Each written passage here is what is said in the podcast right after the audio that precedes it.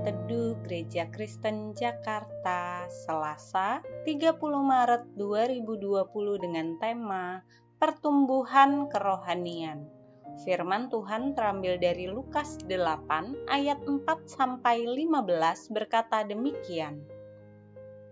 Ketika orang banyak berbondong-bondong datang, yaitu orang-orang yang dari kota ke kota menggabungkan diri pada Yesus, berkatalah ia dalam suatu perumpamaan.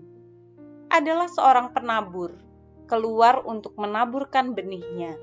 Pada waktu ia menabur, sebagian benih itu jatuh di pinggir jalan, lalu diinjak orang dan burung-burung di udara memakannya sampai habis. Sebagian jatuh di tanah yang berbatu, dan setelah tumbuh ia menjadi kering karena tidak mendapat air. Sebagian lagi jatuh di tengah semak duri dan semak duri itu tumbuh bersama-sama dan menghimpitnya sampai mati. Dan sebagian jatuh di tanah yang baik, dan setelah tumbuh berbuah seratus kali lipat. Setelah berkata demikian, Yesus berseru, Siapa mempunyai telinga untuk mendengar, hendaklah ia mendengar. Murid-muridnya bertanya kepadanya, apa maksud perumpamaan itu? Lalu ia menjawab, Kepadamu diberi karunia untuk mengetahui rahasia kerajaan Allah, tetapi kepada orang-orang lain hal itu diberitahukan dalam perumpamaan, supaya sekalipun memandang mereka tidak melihat, dan sekalipun mendengar mereka tidak mengerti. Inilah arti perumpamaan itu. Benih itu ialah firman Allah yang jatuh di pinggir jalan itu ialah orang yang telah mendengarnya, kemudian datanglah iblis, lalu mengambil firman itu dari dalam hati mereka, supaya mereka jangan percaya dan diselamatkan. Yang jatuh di tanah yang berbatu ialah orang yang setelah mendengar firman itu, menerimanya dengan gembira, tetapi mereka itu tidak berakar.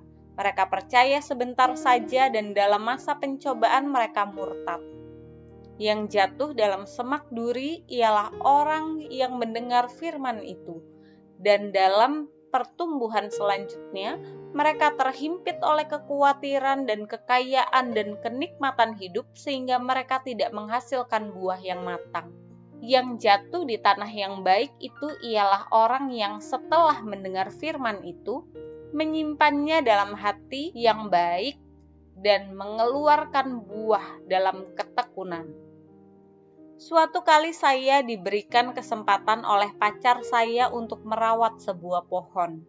Jujur, sewaktu diberikan, saya tidak mengetahui jenis pohon itu. Ketika disuruh merawat, ya saya rawat.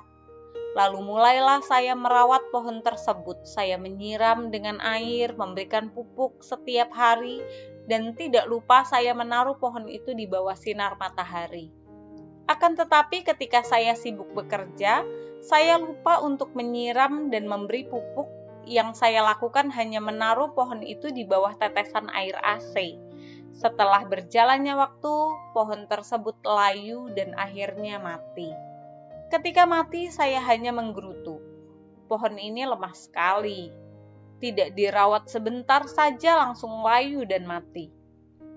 Dalam perumpamaan hari ini, Yesus menceritakan sebuah perumpamaan tentang seorang yang menabur benih. Penabur tersebut menaburkan benih itu dan jatuh ke tanah. Tanah di sini adalah gambaran kondisi hati kita ketika kita mendengarkan firman Tuhan. Kondisi tanah pertama adalah benih yang jatuh di pinggir jalan Yesus mengatakan ketika benih firman Tuhan itu ditabur, datanglah si jahat atau si iblis yang merampas firman Tuhan itu. Dan orang itu tidak berbuah.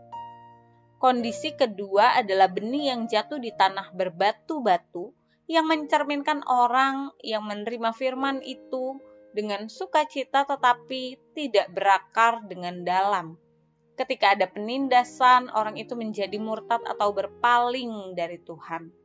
Kondisi ketiga adalah benih yang jatuh di tengah semak duri yang mencerminkan kehidupan ganda. Gambaran orang mau ikut Tuhan, tetapi masih menikmati dosa. Yesus mengatakan orang ini tidak akan berbuah atau mati. Kondisi terakhir adalah benih yang jatuh di tanah yang subur, mencerminkan orang yang mendengarkan firman Tuhan lalu berubah dan menjalankan firman Tuhan itu dalam kehidupannya. Yesus berkata bahwa orang itu akan berbuah. Kondisi manakah hati kita ketika mendengarkan firman Tuhan? Terkadang harus kita akui, kita jarang sungguh-sungguh menyiapkan hati siap dan subur ketika mendengarkan firman-Nya. Ingatlah perubahan hidup kita, semua tergantung bagaimanakah respon kita dalam mendengarkan firman Tuhan. Roh Kudus akan memampukan kita yang sungguh-sungguh haus dan rindu kepada firman-Nya. Karena itu marilah kita selalu menyiapkan hati kita menjadi tanah yang subur, siap ditaburi benih firman Tuhan.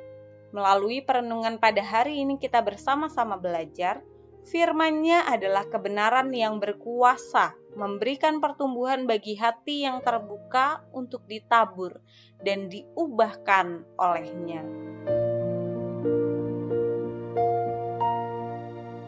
thank you